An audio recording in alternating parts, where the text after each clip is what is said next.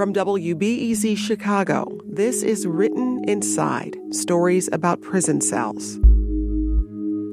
Today, an inmate starts a fight that goes on for two months. The U.S. incarcerates over 2 million people, more than anywhere else in the world. What does it mean to be locked up, confined to a small space for 10 or 20 or 30 years? How does one get by? These stories are by inmates at Stateville Correctional Center, a maximum security prison an hour south of Chicago. Over a number of months, author and journalist Alex Kotlowitz worked with these inmates on these pieces. The authors were part of a class taught by Jennifer Lackey, a philosophy professor at Northwestern University. The men are all serving long sentences, all for violent crimes. Each of these stories speak to everyday life in prison.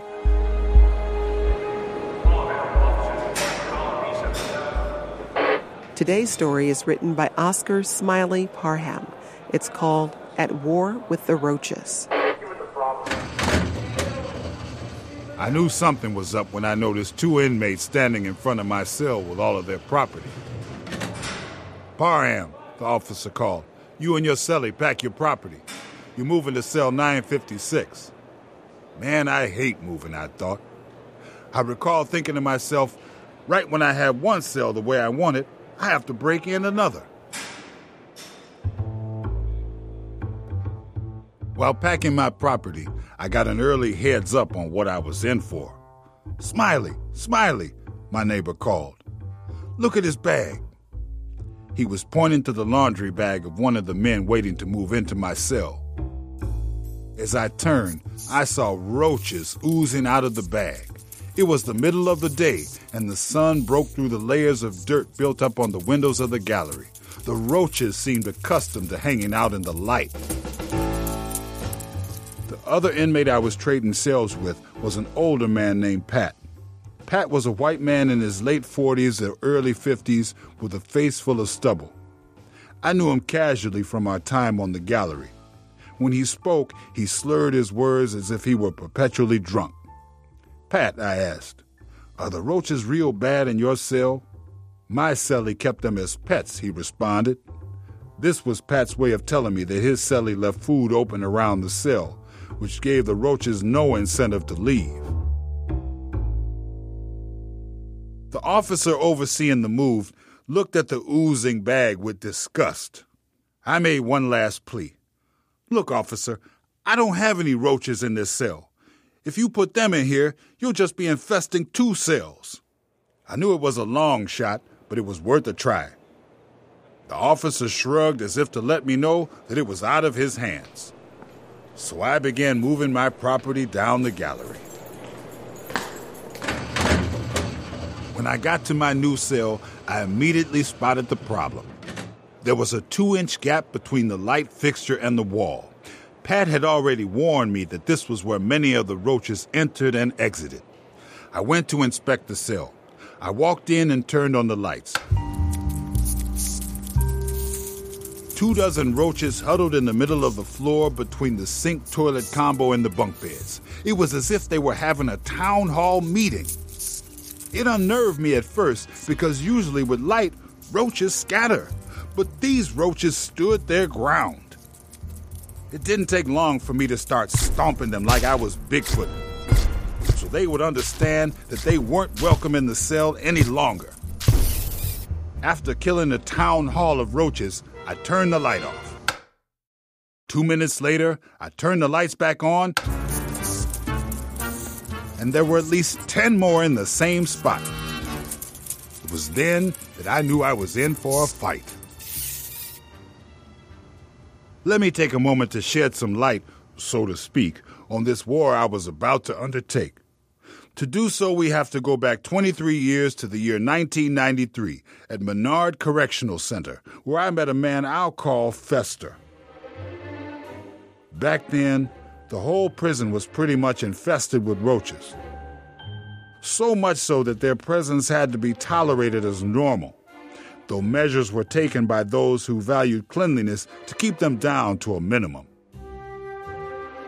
Fester, however, was different. Fester was six feet tall and had to weigh close to 400 pounds. Fester lived off a steady diet of candy bars, junk food, and soda pop.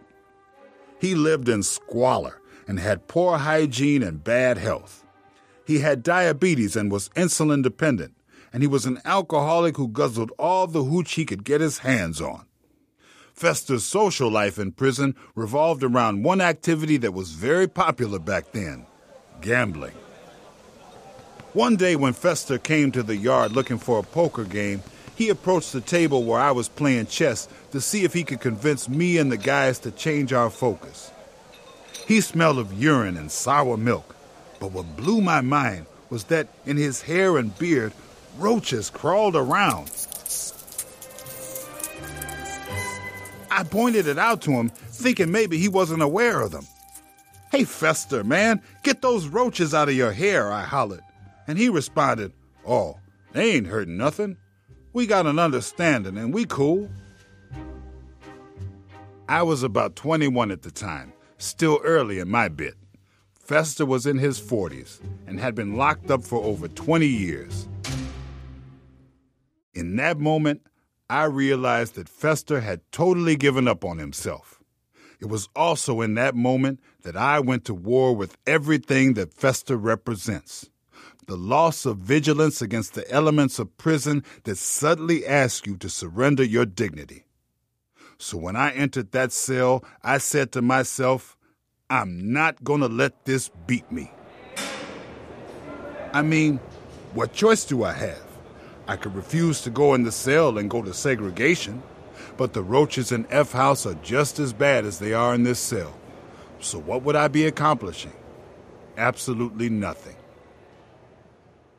We're not allowed any kinds of poisons for the obvious reasons, so I had to think about how best to enter this fight. I had an idea. I asked a sympathetic officer if he could get some plastic garbage bags and some clear tape. Ten minutes later, he returned with the tape and bags. This was one of the rare times where both cellies swapped cells. After moving into the cell, my old cellie and I placed our books, folders, legal work, clothes, and food in these bags. We tied them up tight so nothing could get in. The only thing that didn't go in the bag were our TVs, our radios, and our fans. My plan was simple. I was going to remove every possible spot of refuge for the roaches. Wrapping up all of our property was only the first step. After that, I taped every crack and crevice in the cell. If it looked like a place where a roach could enter or flee, it was covered up. This was the beginning of the end for the roaches in cell 956.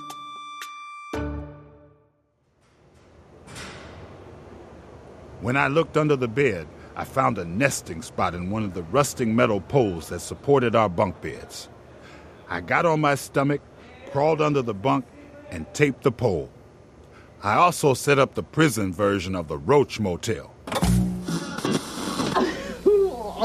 Disgusting roaches. Don't worry. You may remember the old 80s commercial that said, Roaches check in, but they don't check out. Kill roaches without poison, unpleasant odor, or mess. Our version of the Roach Motel was taking an open aluminum potato chip bag and standing it up against the wall. I put an empty banana peel in the bag to get the roach's attention. Then I let it sit overnight. And in the morning, when I opened the bag, at least 10 roaches were trapped in there, unable to crawl their way out because of the grease from the potato chips. I poured the contents of the bag into the toilet, then repeated the process. They kept coming. My cellie, Bailey, outside of putting his property in plastic bags, gave little help. His form of help was telling me that a roach had been spotted. Even if the roach was in his vicinity, my cellie would tell me so that I could jump up and kill it. Bailey didn't like that crunch sound the roaches made when you smashed them. He said it made his skin crawl. One of the few times he did have to kill a roach, he made a thunderous sound with his shower shoe, crushing the roach up against the wall.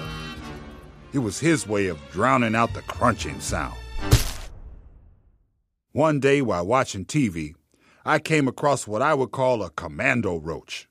It was no bigger than the others, but its survival instincts were off the charts.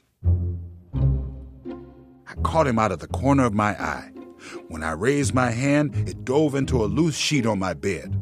I quickly grabbed my sheet and flicked it, repulsed that the roach was in there. No roach. As I sat on the bunk, flustered, I saw movement out of the corner of my eye. I looked at the back wall and saw it racing toward the light fixture. Before I could raise my hand, he dove again, this time landing in the sink and scurrying down the drain. As luck would have it, Commando Roach led me to the third nesting spot. When I looked under the sink, I spotted five roaches running around. A couple were babies. I assumed there must be a hole there, so I ran seven strands of tape from one end of the sink toilet combo to the other. Every day I checked under the sink.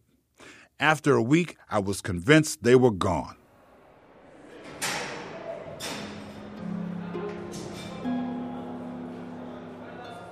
It was a hard fought two month war. There were many nights where I didn't get much sleep, and in the immediate aftermath, I was exhausted. I went from smashing 20 roaches a day to 10, from 10 roaches to 5. Where I once refused to leave an open bag of chips in the cell, I now began cooking pizzas, which were really saltine crackers with summer sausage, mozzarella cheese, ketchup, and Thousand Island dressing. And I began making burritos and bowl meals with ramen noodles, summer sausage, cheese, beans, rice, and Doritos.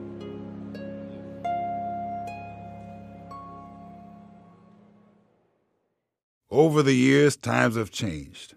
I'm not in the roach infested cell, and Bailey is not my cellie anymore. After the war in H Cell 956, Bailey gave me the nickname the Roach Inspector. He used it mockingly, but Bailey never knew about Fester, or maybe he would have understood why I waged the war that I did. At War with the Roaches was written by Oscar Parham and read by actor Sam Holloway. Next time on Written Inside, a story about moving from cell to cell dozens of times. Pack your stuff, you're moving. Those are some of the most distressing words to hear in prison. A knot forms in your stomach. Written Inside is a production of WBEZ Chicago. The stories were gathered and edited by Alex Kotlowitz with help from Jennifer Lackey. The producer is Colin McNulty. The executive producers are Joel Meyer and Ben Calhoun. Special thanks to Joe DeCeault, our digital editor Tricia Bobeda, and our intern Brady Guy. If you want to hear more about this project, go to our website, wbez.org slash written inside.